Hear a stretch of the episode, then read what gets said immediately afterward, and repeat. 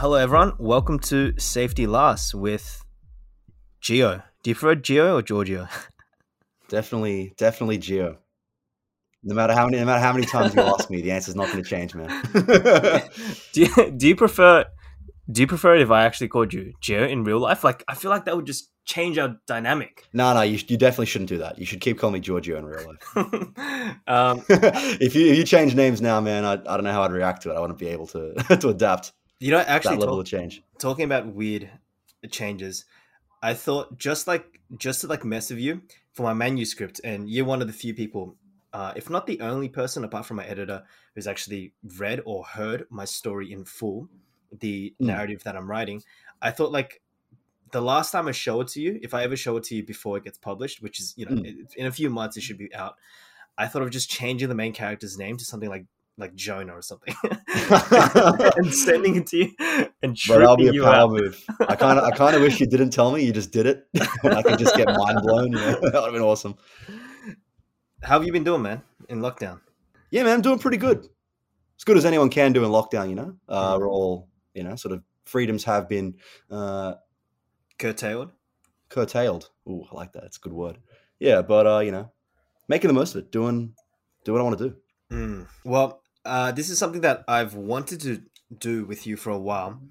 And we've actually spoke about this for like a month and a half, and we finally had the opportunity to sit down and make this happen. And that is talk about symbolism, especially through tarots. Correct? Mm-mm. Oh yeah. hmm So, this is something that you have been getting into over the last few years.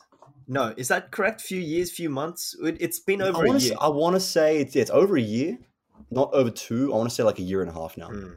And what got you into this? Because th- if you think about the normal stereotype, the normal image we think of when we think of uh, tarot cards, Eastern European, old woman, bandana around her head, lives in a caravan, crystal ball. You have none of that. That's true. That's true. I'm really, I'm really not living up to the, You're uh, actually the the expectations. complete opposite of that, to be honest. So where I'm a bit of an outcast in the tarot community because of that. You know, like, people, uh, people spit upon me when when I enter their tents. so where did this interest in tarot cards come from? Oh man, you know it's uh interesting. I, I got into it from like, I think the way I get into a lot of things, and that's through Carl Jung. Um, I'm a huge fan of Jungian uh, psychology, um, which we might go into for as much as is necessary for the for the sake of the viewers later on. Once I sort of like, I guess, becomes relevant to explaining it. But I guess like I sort of saw these tarot cards as like a way to engage with the symbolic way that humans make meaning. hmm So I saw these cards as sort of like an avenue to pursue communication with symbols, similar to like dream reading. Like when you know you interpret dreams, the dreams speak to people in a language that is completely, um, I guess, foreign to our waking language. You know, hmm dreams communicate in abstract symbols and images, and that's the nature of our unconscious mind hmm while tarot cards, I suppose, are a way that you can engage with that sort of communication in your waking life. And I guess what drew me to it initially is like, you know, first of all, you know, it's a very fancy way of uh, preambling. Just uh, thought it'd be fun. it'll be interesting to see what's going on with it. Um, the pictures are pretty cool, but at the same time, like, The pictures are cool. oh, dude, the art is great, man. Well, is there like a, a standard universal, um, universally accepted tarot card design? Nah, they're all pretty um they're all pretty idiosyncratic, but the most popular one is the one designed by um Arthur Rider Waite. And that would have been in let's see. Let me just look this up. Actually, better yet, cut up the part of me looking up so it looks like I know what I'm doing. Just to create the illusion. Um, let's see. you know, I'm going to leave this in. 1909. 1909. So yeah, the tarot card's been around for even longer than that. Like they've actually been around. They came to Europe from like Egypt in the in the Middle Ages, I believe. Um, but they sort of didn't start getting used for divination purposes until the 18th century. And divination meaning just to sort of like either see into the future or see some kind of divine wisdom, something that sort of is beyond the scope of what you can see in normal reality. And do you think tarot cards have any difference in compared to other forms of like psychic readings? Uh, for example, there's one that I've heard about a few times. I don't know what culture this comes from, but you cut the ins you cut a pigeon and you let the insides fall out. It's quite gruesome, and then you look at the bird insides or the the guts, and then you come to a conclusion through that. So I guess my question is: Are tarot tarot cards, tarot cards, tarot cards, particularly different in comparison to that? I mean, yeah, there's definitely no like you know sort of gore or mutilation involved. So mm-hmm. apart from gore and the mutilation, it is the idea of just seeing something symbolic in an everyday action, an everyday object. Is that similar between both? I mean, yeah. Look, I, I think there's like a million different ways you can do, I guess, oracle practice or divinatory practice. And having said that, like it doesn't really you know, I, I just happen to think tarot cards are really neat because the fact that they're so visual and the images in the tarot cards have this sort of I don't know deep archetypal resonance. Like you know, there's sort of these sort of age old mythological characters that appear time and time again over mm-hmm. the years. Uh, you mean things like, for example, the knight represents courage, or uh, the wizard represents wisdom, or like a burning tower represents you know danger or opportunity. That's what you mean by archetypes, right? Yeah. So yeah, these yeah these sort of symbols that occur in uh, stories time and time again, and I guess to bring back around the whole Jungian thing, Carl Jung I was talking about earlier, um, his psychological theories are that basically human beings are well, just one of his theories is that human beings sort of we process the world and we understand the world and meaning through our unconscious you know symbols, meaning that I guess think about the popularity of things like Netflix, why people are watching TV, movies, playing games, or just engaging with storytelling in one way or the other all the time. Because we tell ourselves stories. We understand the world through stories as a as a way of understanding our own lives. Like uh, mm-hmm. you know, we sort of create the story of our own lives. You ask someone to describe what their life is, and they have to tell a story by definition. We process memories as stories. Um, I think stories are sort of like fundamental to the grammar of how we conceptualize ourselves in reality. I completely agree with that, and that's actually one of my history activities I do. I get people to recount uh, a certain morning. So if it's like period one, I say, okay, recount everything you did before you came to this lesson. And then inevitably, so I give them a timeline and they fill it in, and then inevitably they leave things out. And then my next question is, so why did you leave those things out? And then we come to the conclusion, we always come to the conclusion as a class that it's because the person has deemed certain things important. For example, I ate hash browns in the morning. That's important to me. And they left out how many times they floss their teeth or something.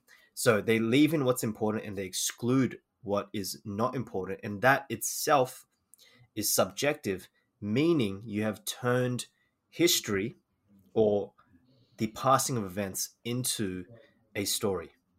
So mm. I think even history is a story, right? What do you put in the history? What do you leave out of the history? So I completely agree with what you're saying. The importance of story and narratives in shaping society in our lives. Oh man, totally. Um, and that's actually that's actually like a great, yeah, that that aspect that you sort of touched on there that we have to include and exclude details is really interesting, because let's say you do see something, like a burning tower, which is you know one of the tarot cards, right? The tower is like a tower that's been struck by lightning, and uh, there's people falling out of it, and the tower's on fire, and it's you know in an unstable state, about to collapse. Um, you look at that tower for long enough, and you know you're trying to make up a story about your life where you see the tower. You'll come up with something. You will project your situation onto it which is this is kind of something else that might separate uh, separate me from you know the bandana wearing old lady uh, crowd of the tarot of the tarot community and many at large. I might have to sort of protect myself, change my name and identity after this podcast. But uh, I look, I don't actually believe uh, the telling from the future is necessarily, or, or rather, the tarot card's ability to sort of predict the future is something that is inherent to them. But I, I think that it's more so projection is a useful mechanism to understand the meaning making and the stories we do tell. Because it's in a lot of ways i think yeah to go back to your previous question about why tarot rather than you know sort of like reading the entrails of a goat or uh, scrying the surface of a of you know a lake of water or a crystal ball or what have you i um i think the thing about tarot is that one, it's got the archetypal symbols that we talked about, and then two, it's just a really interesting place that anyone can project onto. Um, I, I think that the other things are more oracle centered or mystic centered. So, you know, if, if you gave me a crystal ball, someone who's never been into crystal ball reading, I probably wouldn't be able to sort of see anything significant on the ball. Um, but the beauty of tarot cards is that you can do a reading that actually involves the storytelling of the person getting a read done for them. Mm-hmm. So you know, like when I when I approach tarot reads, it's not just like okay, I'm going to look at these pictures and I've got the magical powers. I'm going to tell you your future because you know I know what's going on. It's like nah, I I want you to tell me a story. I want you to look at these pictures, tell me what they mean to you without trying to make something up, without trying to think about what the right answer is. Just sort of like running off the cuff here. What's the uh, what's the natural story that you project onto it, and then there's just depth and breadth of meaning in that alone. And just touching back on what you said about archetypes and the tower being struck mm. by lightning. Um, so you're saying that archetypes are symbols which often occur throughout art or throughout understanding or society to the point where it becomes ingrained. It becomes an ingrained common understanding amongst people, and that's when it becomes an archetype. And for just the audience out there, um, and correct me if I'm wrong, uh, Gio, but you're thinking that the struck tower is basically the Tower of Babylon from the Bible.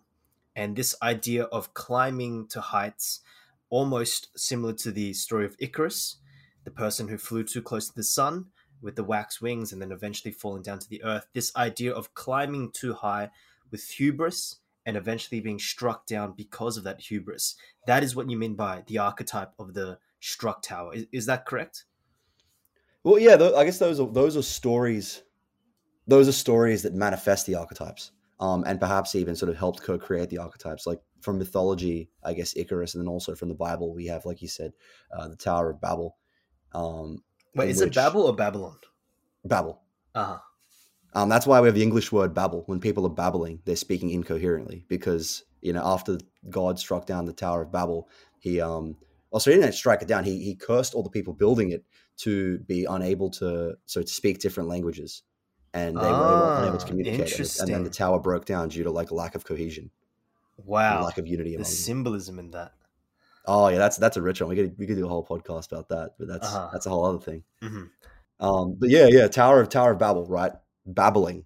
Even our English language reflects this. The tower itself is like a, you know we see a rickety tower falling down, and we inherently, even if you don't know that story, the fact that these are the kind of stories that have existed for like thousands of years and sort of have not only informed our ancestors but culture and you know sort of like i don't know been cross pollinated as well through mythology.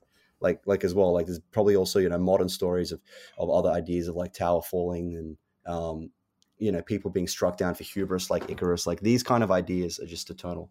And whether or not we have the same values about them that the ancients did there's something about those ancient stories that sort of you know, show us our symbolic inheritance, so to speak. They show us the culture in which we've built our culture upon. But that would also mean that other cultures who are not that close to what Carl Jung was writing about, like for example Chinese culture, I don't really see this idea of the tower being struck down. Does that mean people from an Eastern, uh, East Asian or like an African or just a completely different cultural inheritance, they might look at the tower being struck down and have a completely different reaction to that. Is that fair? Yeah, they totally they totally might. Like it's it's entirely possible because like the tower isn't inherently this thing that humanity discovered, but it's it's this thing that has been inherited and like you know, I guess you could say it exists in a place called the because we said it's this is the unconscious of the individual. This is also the unconscious of all people or like groups of people, which is called the, the collective unconscious. Mm. And in that, you know, the collective unconscious isn't necessarily, you know, the internet between all humanity. It's kind of like it, it, exists to varying degrees. So, you know, there's a, there's a huge split in the Eastern and Western world, and there's even more splits between different countries and cultures and how sort of cultures and symbols have diverged. So it's entirely possible. And and you know what? That's part of the reason why I don't like mystic centered readings. There needs to be a level of like willfulness of the uh, of the participant, the person being read, um, to sort of want to actually, you know, have a go with it and want to tell a story there, because otherwise, you know, you know, it, it can be useful to use one's own intuition and one's own, I guess, just knack for putting things together. But I I, I kind of see my role if I am doing a reading with someone else, um, is to just sort of help them understand what the cards mean to them, not to give them the answer of what I think the cards mean for them. Yo, you know what this reminds me of? Um, Hmm. I'm gonna play guess what's in the teacher's head, but Ooh, okay. um, okay, everything you just said, I totally agree with. But see if you can get this person's name. You probably can. Um, he was a French postmodernist who wrote about subjectivity. That's Hmm. that's a lot, actually. I that's, feel a, like that- that's, a, that's a lot of French postmodernists, man. okay, he wrote something.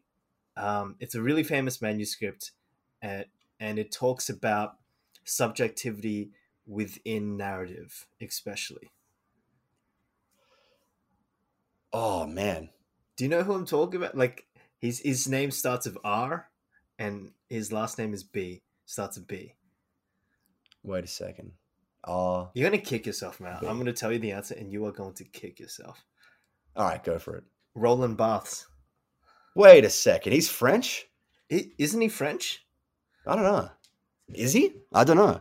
I just assume. You know what? I have no clue. In my mind, Roland Barthes. You know, I'm, I'm thinking of Sartre. I'm thinking of Camus, but like, yeah, I don't know. Is he French? Okay, let's search this up right now.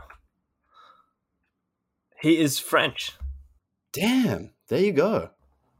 Yeah. Right on. You know, good flex there. You're a cultured okay, guy, bro. okay, we can end this podcast right here. Let's go. Stanley wins. You know, game over. you know, uh, Roland Barthes, he wrote that the birth of the reader needs to come at the death of the author. Mm, That was one of the mm. best quotes, one of my favorite quotes in his basically game changing manu- uh, essay, which is The Death of the Author. And everything you said about the subjectivity and that there is no objective, that all seems to tie in with Roland Barthes' ideas. Yeah, it's it's it's it's it's interesting. Like I, I think that it's funny that you've chosen a literary critic uh, critic because like I actually think about it quite literarily. You know, as you and I are both English teachers, I'm sure we don't need to uh, have much debate about the power of like universal themes and stories reflecting individual experiences. That's mm-hmm. why we we shove Shakespeare down kids' throats. Yeah, that's that's fair to say. I'm so sorry. I'm so sorry, kids. but yeah, like I guess that's the thing. Like, not to well, that, that's a bit of a sidetrack as well. But I, mm. I guess even if we if we think about why it's great, it's not really trying to understand. I guess part of it is appreciating Shakespeare's literary greatness and also what Shakespeare was saying as well. But I think even just having like a personal experience with a story is a really important part of like how we actually engage with stories and how stories are meaningful for us. So in that sense, let's take the story going on in our heads, the story that we use to sort of understand reality, our inner monologue, whether or not we can hear any of it or not. You know, by using, I guess, the inner monologue or that that natural component of story making. Um, you know, the fact that it is sort of like meaning is made individually and it's sort of it's a personal experience. The author is dead. I guess the authority of the author comes down to us.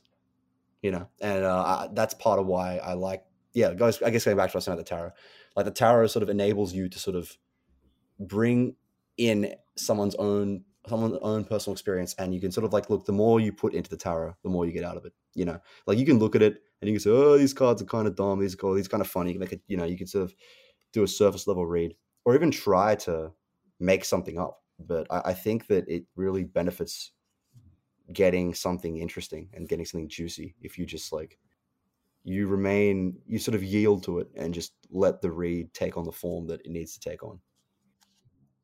So I've got a question about Jung. You call Yes. You, you were talking about the importance of Jung, and he's referred to as a psychoanalyst. Mm. What is the difference between a psychoanalyst and a philosopher, or just an, an analyst, or just a psychiatrist? Where is that boundary? Okay. Um, well, a psychoanalyst is essentially a particular, I guess, form of you know, analyzing someone's psyche. Um, well, there's there's many kinds of psychoanalysis. Like Jungian psychoanalysis is its own kind, while there's also Lacanian uh, Freudian psychoanalysis, and they've all got well, I guess Lacanian stems from Freudian, but regardless, they've all sort of branched off in their own direction. In the same way, Jung branched off from Freud's methodology as well. So, does that mean simply just a way to see the world, or just a lens to see uh, a person's identity, or just psychology? Is that just yeah? It's, it's essentially it's a means of engaging with people's psyches, like a way of interpreting the contents of one's psyche and mm. what I guess different forms of psychoanalysis place emphasis on different things. For example, Freud was notoriously obsessed with sex and sexuality, and he believed that was like the most fundamental aspect towards psychology.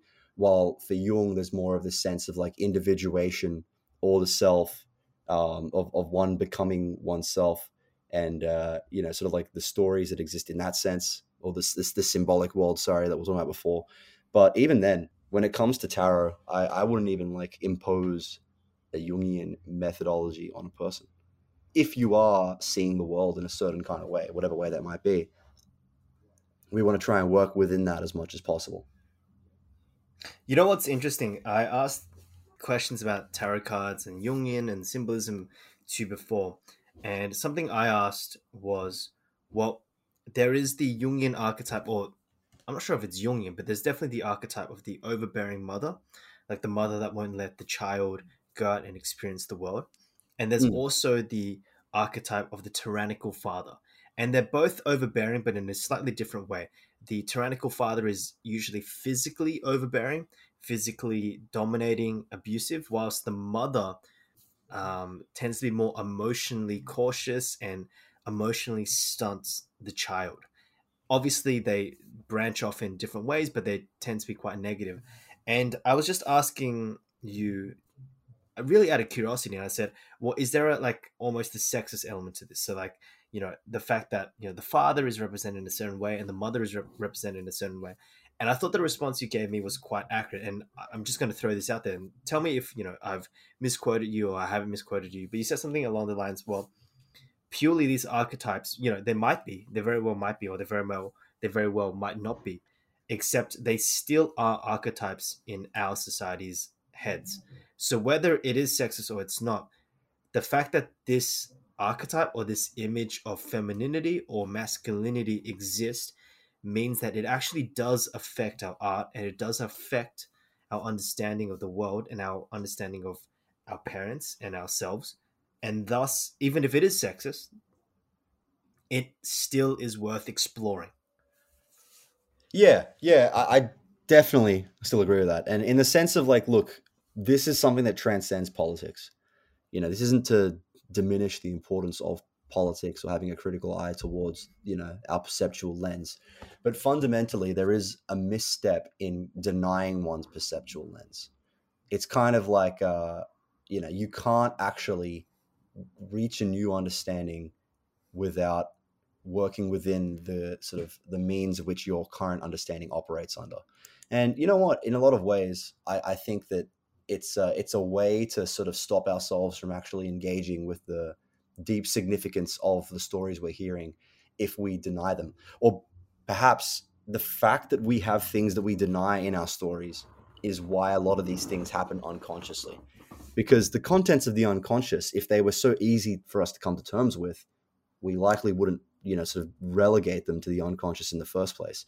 But the fact that there's you know sort of problematic elements is troublesome things and that might include you know sort of holding beliefs uh, at some sort of deep core level that are antithetical to one's own political beliefs or antithetical to something that you want to believe about yourself uh, consciously at the level of you know at the egoic level. And when i say ego like your ego your self-image. If your self-image is at conflict with a part of yourself chances are that you're going to like i said relegate this part of yourself to the unconscious. You banish it to the shadows in a sense to try and you know, sort of keep it out of your view and deny its existence. But when you put it in the shadows, all you really do is give it the ability to pull the puppet strings without your detection because you sort of like disable yourself from being able to understand that as a part of yourself. Therefore, you're doomed to be, I guess, held by its in its clutches. So it seems like core to this idea of Jungian psychology or just tarot cards is the power and the importance of subjectivity and almost relishing that. So, if, for example, we both pull out the uh, what's another tarot card apart from the tower being struck by lightning? I'll pull one right now. Yeah, cool. Let's do that. Uh, the death card. The So death it's the card. classic. Yeah, it's a Grim Reaper with a scythe, Mhm. and he's uh he's severing this chain. Well, I'm looking at the um Thoth deck, um, designed by uh, Aleister Crowley and painted by Lady Frieda Harris. Um, so some decks might portray differently, but I'm pretty much every deck would feature death as a card, number thirteen of the major arcana, which means just like it doesn't is not associated with any suit. Um, you know, death is a death is a great one because that's a very universal symbol of the human experience. And Mhm. um, I guess in the same, well, to use the example you gave earlier, think of something like the tower that you said, the tower that sort of comes from Western mythology may not have the same connotations to a Asian or to an African person, um, based on their sort of cultural or their their symbolic inheritance. But you know, death is such a universal aspect of the human existence and the human experience that every culture is going to have some kind of mythos and storytelling around death in some way or another. You know, we need to have stories involving death because we need to understand this thing that we're all gonna, you know, deal with in life, right? So what becomes interesting though is that death becomes symbolic. So, you know, we see death and it's like, oh, it means that's I'm gonna die. Or someone I care about is gonna die. Or maybe if you're a spiteful and wishful thinking person, your enemies are gonna die. But um, you know, like death doesn't have to represent a literal human death or the ending of a life, but simply the death of something, something going away. Maybe even a story that you tell yourself dies, or a sort of a coping mechanism or a, a, a way of understanding reality dies. But that's a necessary thing to make way for new life. You know, like core to the human experience and core to human text, death is so prevalent. And I'm really just thinking about this as I'm listening to you speak. It is so prevalent to our stories. It is almost so prevalent that you cannot have a story without some kind of death. And as you said, it's not just a physical death, whether it's Hamlet, whether it's Star Wars, you know, Anakin fearing the death of um, the Pad- uh, Padme or whoever, or whether it's Legend of the Galactic, Heroes or Cowboy Bebop, or it's video games, or it's Call of Duty. Like death is so prevalent to all these stories. And I think fundamentally, what that means is as humans, we are constantly trying to grapple with these stories and these ideas of death because it is such it, to many people and I would I'd include myself in this it's very frightening and we need to use stories as a way to understand it and I think you're right you know in the west it's portrayed as the grim reaper in Hindu mythology it might be I think it's Shiva I'm pretty sure it's Shiva no it's it's either Shiva or Vishnu I need to brush up on my Pretty yeah, Shiva with the dance destruction, right? Uh, yeah. Okay. So it's Shiva, and then you know, in, in other religions, it's you know some something else. Making space for new new life as well. Yeah. Exactly. So th- that's really interesting, and honestly, I think every story really involves death, and this is something I want to throw out to you. That would also mean your idea of subjectivity, which, by the way, I do agree with. Uh, the idea of subjectivity, you know, what you pull out in a card, for example, the Grim Reaper, or sorry, or death, really.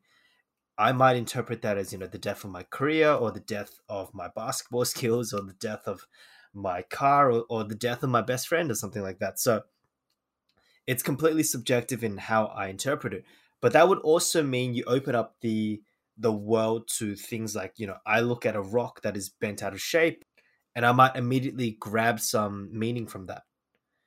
And I think we do agree in in the sense that a lot of meaning or all meaning is subjective, but that basically opens up the space for like my book is slightly bent and thus I will have a horrible year, or my pencil is not sharp enough and thus my exam will flunk. Ah, yeah, yeah, I get you. I get you. I'm glad you bring this up. Like, yeah, let's say that. Yeah, my my pencil is my symbol of my of my studious, you know, capabilities, of my intelligence, of my scholarly prowess, and Mhm. it's and my pencil just broke. This is a bad omen. I'm gonna, you know, it's a self defeating prophecy. Um, I think what's interesting about those kind of ways of thinking, and I guess, is that they they definitely embrace one's own subjectivity, but they're not critical towards it because I guess what I'm in advocating doing is turning your eyes inwards, so to speak, and gazing upon and observing the mechanics, not with a cool detachment, with a you know you're you're feeling it, but you're not giving way to it. You're not just sort of unconsciously yeah yeah you're you're you're observing these internal stories and you're you're seeing how they happen in real time. You're feeling them and you're experiencing what they feel like. You're not necessarily, if anything, like I would say the person who, you know, is extremely sort of, I don't know, like a hypochondriac, superstitious person, you know, they're not really critical of their stories. You know, I'm not, while I give a lot of weight to them and, and their validity in terms of subjective meaning making, I don't think that subjective meaning is the be all and end all. Because fundamentally, I mean, outside of the scope of the importance of subjective meaning, we do aim to go beyond ourselves and to change our subjective meaning. We're sort of like creatures that constantly breach the unknown to turn it into the known and find, um, you know, sort of like I guess uncover the new. You know, so I, I think that like fundamentally, our subjective meaning making has a useful extent to which we can adhere to it and to which we can communicate with it, and you know, we should respect it. But at the same time, we that doesn't mean I would advocate I guess just mindlessly, you know, I you know, freaking out every impulse that comes from it if you are sort of prone to that kind of thinking. Well, what's the difference between someone seeing their pencil break mid test and also you pulling out a tarot card of a knight pouring water into a cup, which I'm pretty sure is, or it, it, might be a page pouring water into a cup, which I'm pretty sure is a tarot card. What's the difference? Because aren't they both symbols of what might come or one's um, situation in the world? Yeah, well, they I would say they're both symbols of how one sees the world. Um, yeah, I don't. I, yeah, I don't think it's anything more or less than that. And I think in saying that, you know, just because you see something doesn't mean it's the case. You know, doesn't mean it's the case in material reality, but it does mean it's the case at the unconscious reality. And to have your awareness turn towards something in unconscious reality that becomes an object which you can meditate upon and you can self-examine. You know so like if you're the person if you're really you know if you're really i don't know taking a tarot mindset to the pencil breaking the pencil breaks and you're like oh wow this is like a tarot reading. This like this this symbolizes this and this and you're thinking okay well this is what i think is happening this is the the unconscious meta narrative that i'm you know unwittingly placing upon this but all you're doing is bringing that into your awareness. Doesn't mean that you have to accept it as a fact. I don't think that tarot cards are, are giving you your sort of destiny in you know cardboard uh, stone tablets, so to speak. They're just kind of like telling you what you think is going to happen. And in a lot of ways, I think the second a tarot card is uh, sorry, a tarot read is over, you can actually put it to bed. You know, like the tarot read showed you what it showed you in that moment. So while I think it's really useful at understanding the self, I, I don't think that it means that it's got an objective, you know, lens into the future. And I don't think we should, you know, when I say to have respect for the unconscious mind, I don't, that doesn't mean that you let it walk all over you. Like there's got to be a mutual respect. You have to face it, you know, rather than try to push your unconscious down. Doesn't mean you have to elevate it above you.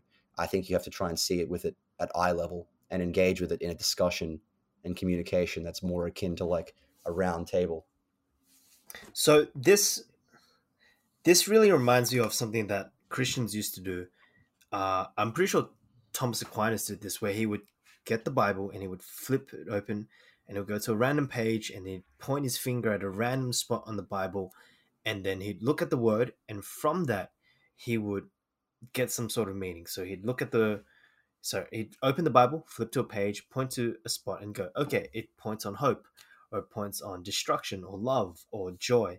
And then from that, he would get some sort of meaning. And that, in a way, is tarot, isn't it? Like it's opening yourself up to chance and then bringing out of that chance some sort of symbol or some sort of truth.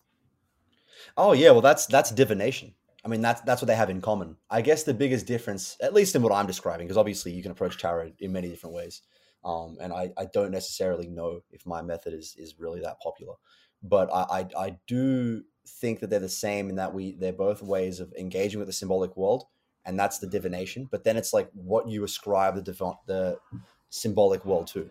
So, for example, you know, one in that in that Christian example, you're sort of immediately going to the Word of God, and you're seeing how the Word of God resonates within you. Um, while tarot, at least for myself, doesn't have that same divine connotation. But even having said that, I, I think that tarot inherently kind of has a history wherein it's due to its association with the occult. There are a lot of you know sort of Christians who would you know think that it's a bad thing and think that it's a there may be a satanic element to tarot cards. But I I do believe that what a lot of people understand as the divine and what I understand as you know the the depths of one's own consciousness inclusive of the unconscious are fundamentally the same thing.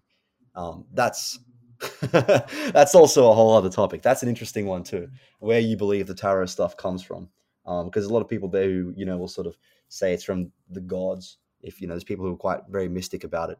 Um, I guess I, I, I am I am mystic in a certain sense, but I, I, I think the mysticism is actually fully compatible with like psychological lens of viewing things at least a Jungian psychological lens, which I don't know if that's very au fait with the current, you know, sort of, you know, psychiatry climate, but that's that's not really neither here nor there. You know what this reminds me of? This reminds me of uh, Kanye West lyric. I'm oh, gonna yeah. read it out right now. Human beings in a mob. What's a mob to a king? What's a king to a god? What's a god to a non-believer who don't believe in anything? Damn. Kanye. Let them know, bro. Bars, man. Yeah, yeah, yeah, yeah. That, that, that's int- yeah. I'm thinking about that in this context. Um, yeah, yeah. I, I, that's a great point. What's a god to a non-believer? I think yeah, the tarot only has as much power as you give it, and as much power as you don't give it. Mm. Um, so you know, I, I think it's great to give it a lot of power in the sense of like, cool, let's see what's going on you know let's let's have a sus let's uh I, I, treat it like a like a meditation object like i said like i'll have a reading i'll fully embrace that reading i'll fully embrace whatever came in that moment and then i'll say okay this just showed me that i feel a certain way. It mm-hmm. just gave an avenue for certain feelings to come to the surface. Now that those are there i can engage with them. Doesn't necessarily mean that that is god. And on the other hand i'm not necessarily you know i guess if you if you, if you give too much weight to your tarot readings you might believe that destiny is set in stone because you sort of deify it. But on the other hand, you can give no no weight to it and you can be quite atheistic and you can refuse to acknowledge the story that you're inclined to tell because oh that's just a story that I'm saying which I would say yeah it is. But you know there's value in the fact that you're just telling a story. Like the story is inherently a way for you to understand yourself. So really what these tarot cards are is a mirror. You put the mirror up to yourself and then you pick a few cards. I'm it's usually four, I believe. You pick a few cards out, and mm. then from that you get a certain meaning, and that meaning is purely subjective and it's purely born from one's conscious or subconscious, and that's really all it is. And once you leave, that's it. And from it seems like from what you're saying, this experience is purely subjective, and it should only be seen as subjective. And actually not even be seen as subjective. It sh- we should almost relish in the subjectivity and see this as an avenue to explore our depths or our subconscious in a way that we might not be able to to normally. Yeah well that's that's the value of subjectivity. Subjectivity is sort of an interface for us to understand what's really happening. I think in a lot of ways the reason we even have an unconscious in the first place is because we make we you know we sort of we make judgments about what we ought to be and what we ought not to be. And it's almost like our very idea that we have things that we should be or things that we shouldn't be stops us from fully acknowledging ourselves. And and you know even at a more logistically simple level human beings are pretty complex systems bro. Like you know it's hard to in the same way you can't look at all the files in your computer at the same time you know you can your computer you can only sort of you know you can't sort of see all of your memories or all of your the contents of your mind or your soul or whatever you want to call it at the same time. Like we're just too deep for that. And i think that naturally the things that do get relegated into the depths uh, are there for us to discover. And that's hey i want to talk about archetypal stories. You know the idea of you know indiana jones going into you know raiding temples for treasures um, zelda dungeons like you know, India. Uh, it's not what's her name? Lara Croft raiding, you know, Tomb Raider, The Mummy with Brendan Fraser. these kind of stories, man. These these are deep archetypal ones um, as well. And I think finding the fact that we see finding treasures in depths is such a as such a I guess an image that that resonates with our subjectivity says something about the way that we actually look at our unconscious experience as well. Like we want to find this stuff, and I think that's why people are drawn to tarot. It's definitely why I'm drawn to it. I, I know that much.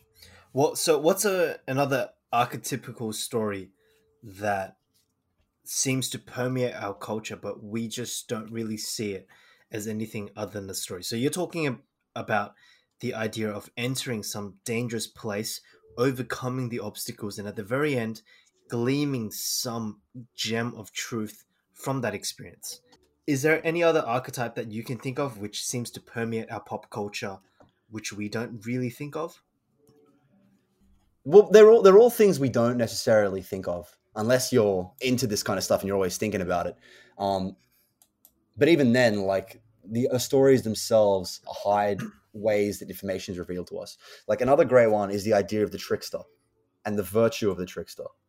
Because what is a trickster? But like, you know, you think of a trickster is someone who presents wisdom to you in a form that forces you to really wrestle with it. They're telling you something that's hard for you to understand in a way that's hard to understand, but that forces you to try and understand it. Like if let's take a look at um, you know, let's say for example the, the Cheshire Cat from Alice in Wonderland. You know, sort of like he's a trickster figure, and he seems scary, and he seems like he's uh, you know, sort of malevolent, but fundamentally like he, he gives Alice kind of wisdom about the world she's entering. Um, the trickster archetype like corresponds in a lot of a lot of people correspond with a fool in the tarot cards, and you know we might even see it in our dreams, like some kind of like you know sort of jester or some someone who's sort of like might even be teasing us or mocking us, but in a way that they're fundamentally trying to show us something that we need to know. But we almost need the uh, the tension caused by this kind of mocking or confusing delivery to actually understand what they're saying. So the reason why that one's a tricky one for us to appreciate is let's take a look at okay, who's a person that you know sort of makes who shows someone something about themselves that they don't want to see, but in a way that's unwholesome. Mm-hmm. We could say, like, let's say, like a bully, for example, right? Like, particularly among kids, because bullying kind of like you can naturally see how it happens. Like, yeah, obviously, like it's mean spirited in a lot of cases and it's malevolent, but sometimes, you know, some kids are going to like naturally attract bullying. And now, this isn't me making a case for bullying, all right? I'm not saying that bullying is a good thing. But if anything, I'm saying that because bullying is like a bad manifestation of the trickster archetype, we are often inclined to throw out the baby with the bathwater. But you know, we we love tricksters. We love you know, sort of like I think of people like um people who sort of like think of the whole the, the punk rock movement. You know, these are sort of these are tricksters, right? They're really savagely intelligent people with social criticism, and it's manifesting as like anger. But there's they present their they'd present what they knew in like these sort of clever ways or these tricky ways or these sort of satirical kind of ways. Um, talking to satire, here's a classic one Jonathan Swift's a, Mo- a Modest Proposal. You know, um, he sort of says, okay, solution to poverty mm-hmm. is that mm-hmm. we um, we eat poor children. You know, it's like, oh, that makes a lot of sense. But, you know, obviously he's not really saying that. Like, it makes sense at a certain level. We intuitively know it's wrong. Like, that's the virtue of a trickster and it often manifests in art and we often see it in our own psyches. But because of the fact that real life tricksters are upsetting in a lot of ways like because you think of things like like like bullies. Should make that clear that i'm not advocating bullying? But you know what i mean? Like the that that's kind of like a, a negative manifestation of something that happens very naturally and and that we can also lose sight of the value of that because of it. You know that jonathan swift's idea of we should eat poor children was obviously satire, and the idea was to mock the English indifference at the suffering of the Irish people. Some English people, or some English politicians, apparently, from what I heard, actually saw that as a method to escape poverty. And that's, I guess, really the power of the trickster to take the social norm and then to flip it, which is also why we love the Joker. And actually, I would say the Joker has more fans than the Batman Maybe that's because of Heath Ledger's just excellent portrayal, but the Joker seems to take the truth and then force you to look at it at another angle, and immediately the truth no longer seems that true. And I think that's a really powerful archetype that seems to permeate a lot of uh, places. And I would even say, you know, Zhuangzi, uh, the Chinese or the Taoist, is in a way the trickster archetype because he takes the truth and then he just manipulates it slightly, which I think there's a lot of importance in actually that that trickster archetype. Um, here's another archetype that I've actually seen quite a lot, and you know, before you were saying that, you know, with these archetypes we should try to remove our political or social uh, insights or inclinations, not not because our political insights are wrong, but simply just to acknowledge them, and then you know from there we can, if we want, try to change it or try to keep it the same. But I see the archetype, and honestly, this might just show my subjectivity. No, this definitely shows my subjectivity. But the archetype of the beautiful, the beautiful girl who's also very dangerous because of her beauty.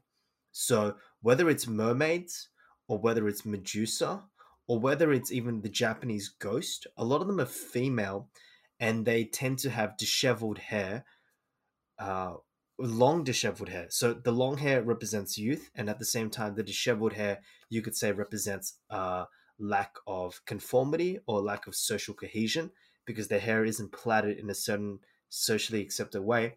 And this idea of the very powerful and beautiful woman, and you could say in the 21st century, it's the femme fatale. That's really what it is this archetype exists. And whether you know we can look at this from a you know judith butler judith butler or a feminist or a social criticism method fundamentally this archetype exists and it still exists in our media and it still exists throughout history. Yeah no I, I, yeah it's, it's interesting because like that's a that's a great example of something that's very politically loaded right? Like we see the modern femme fatale archetype like you're saying as something that is you know it does have political it does have like a political kind of um, connotation to it uh, in how it's presented or how you know this these how we're representing women. What what what uh, social judgments are we placing upon the idea of a, of a powerful lady? Um, but i think the thing is we have to understand that you know despite political theories sort of i guess critique of like the male gaze or orienting things towards a male audience a lot of the femme fatale's power comes from the power she has over men.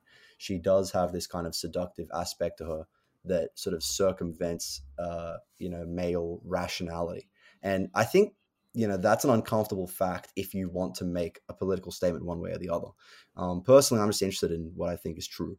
So I, I don't really care about the implications beyond that but I, I do think that from that perspective that or at least no the importance of understanding the political factor that comes into things is that they can actually stop us from interpreting what the symbols mean to us at a more like fundamental level um, if we're concerned with things for their social utility or social function.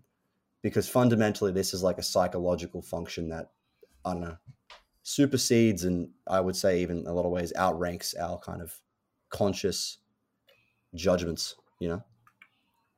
So, do you think the tarot cards need to be updated with our ever changing world? Do you think there needs to be a tarot card with a laptop, or a tarot card with a mobile phone, or a tarot card with Twitter or TikTok? Do you think these archetypes need to evolve? Because if they are supposed to be representative of our era and representative of our collective consciousness, well, I think there is space for the idea of the internet or the idea of Twitter or TikTok and stuff like that. So, do you think in 100 years or in 10 years or in five years, we will release a new set of tarot cards which slowly become more and more accepted with, for example, the internet streamer as an archetype or the what's another internet archetype? The uh, internet celebrity. Hmm it's a good question.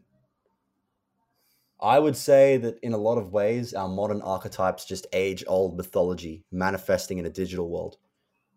Like, you know, we want to talk about the idea of the uh, the beautiful yet uh, seductive, dangerous femme fatale.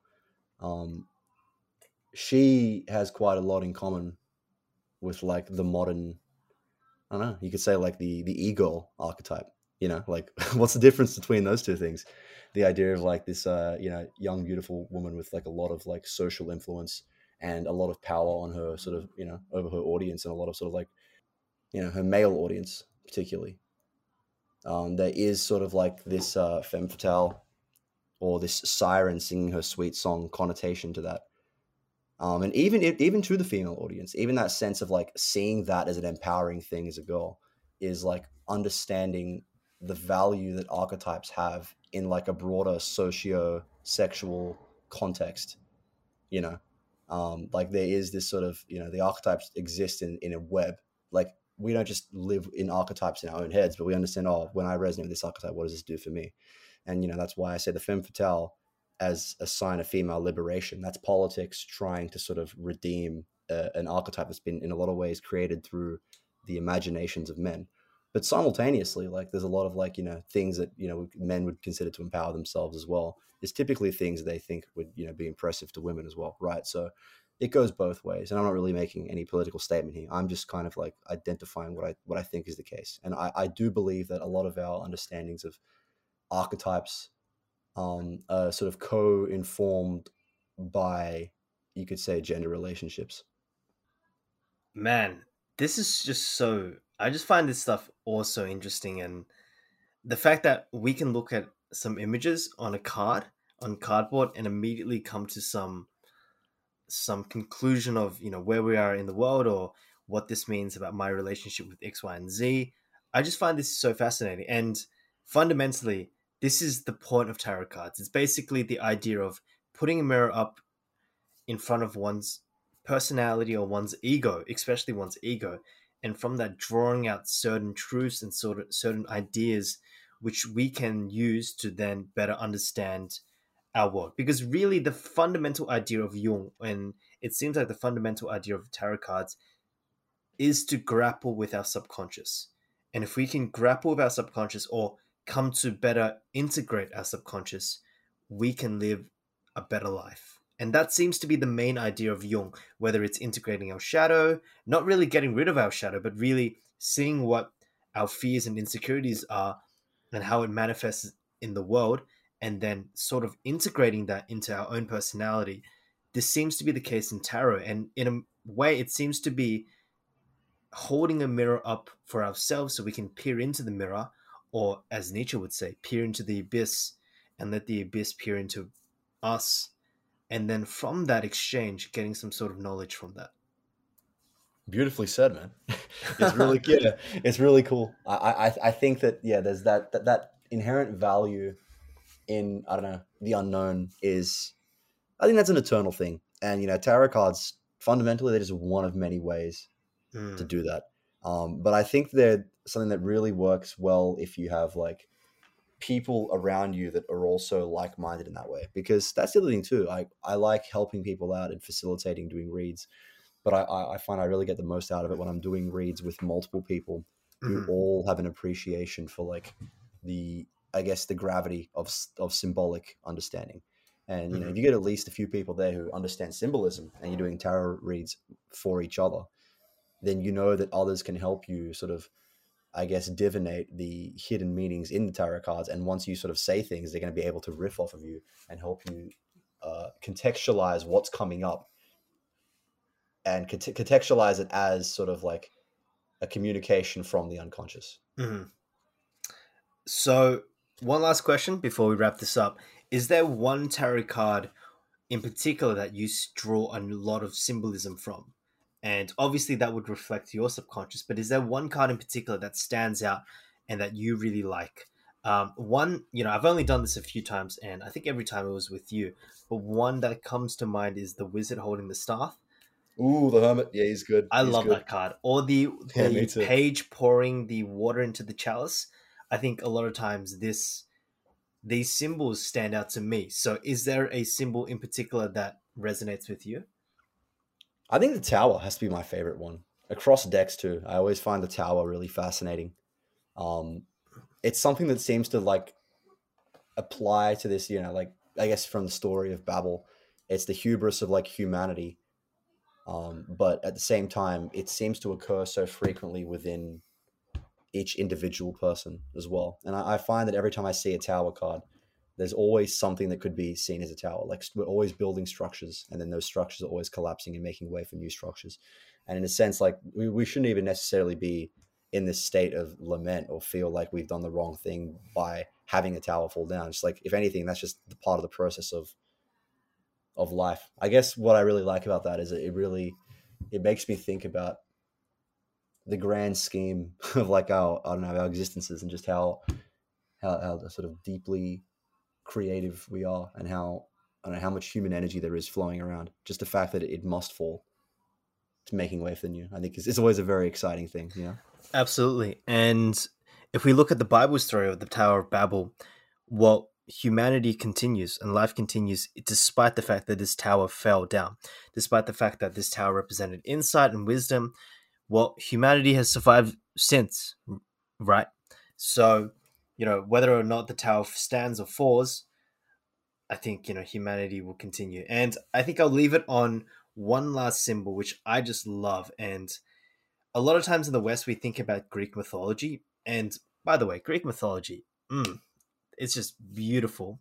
There's so much symbolism, so much color in it. But Hindu mythology, man, that stuff just hits so hard. And I love Hindu mythology. And there's one story which in particular which I just love. And honestly, every time I come across it or I have the chance to tell this to people, I do. And really my like 11 year 12 English classes have just become like philosophy classes. And one thing I love is the idea of Shiva, and we touched upon this previously. The idea of Shiva, you know, dancing uh, as the world burns, and then from this dance, it is almost a celebration of death, but also a celebration of the rebirth that follows afterwards.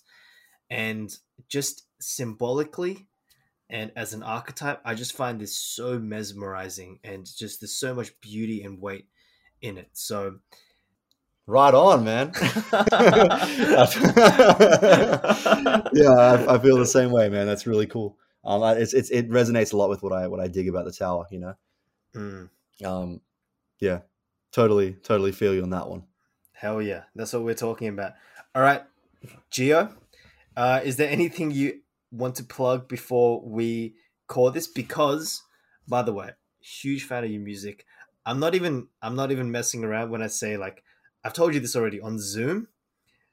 During the five minutes before we start the lesson, I forced them to listen to your music. Bro,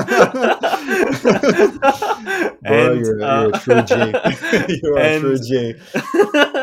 I just want to plug your hip hop album, which is coming out, Pyramid Mission. Correct if I'm wrong. And I mean, I've listened to it previously in my car um, in this secluded area, just with the bass at a maximum 100%. And that stuff, oh my god. The last song in particular, Pyramid Mission, it's like being in a rave, and then it's like being in a Vipassana meditation, and it's like coming out on the other side. So, yo, plug your stuff, let people know what you're doing. and, I think you've already uh, share the good one. you've, you plugged it better than I can. But hey, man, yeah, look, it's the band. We're called Pyramid Mission, and the album's gonna be called Spit in the Eye. Um, that album's coming out soon, so you know, stay ch- toasted for that. Stay toasted. What the hell? Stay posted for that. It'll really, it'll really toast your bread. You know. Um, the first song's called Tower Down, in reference to the towers. That's why I'm, a, you know, writing songs about um about tarot cards. So that's that's always exciting. If you've made it an hour into this podcast, you probably would be a big fan. So check it out, bro. It's good. It's juicy. It's gonna be juicy. Hey, last question before we end this.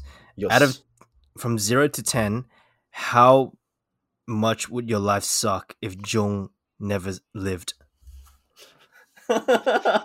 Man, without without without Jung, bro, Carl Jung, I'd be nothing. Zero. It'd be a, it'd be a zero. Well, ten out of ten suckage, zero out of ten life. All right, bro. We'll, we'll cap it there. Thank you for doing this. Uh, thank you for enlightening me, man. There's a lot of stuff I, I can grab from this. So thank you Yo, this so has been much. a juicy chat, man. Thanks for having me on. Hell yeah. Talk soon.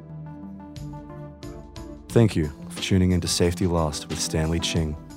If you enjoyed this, then please leave a rating or a comment. I hope you're leaving with a new idea and make sure to follow us on Instagram, Facebook, and other places that can be found in the description.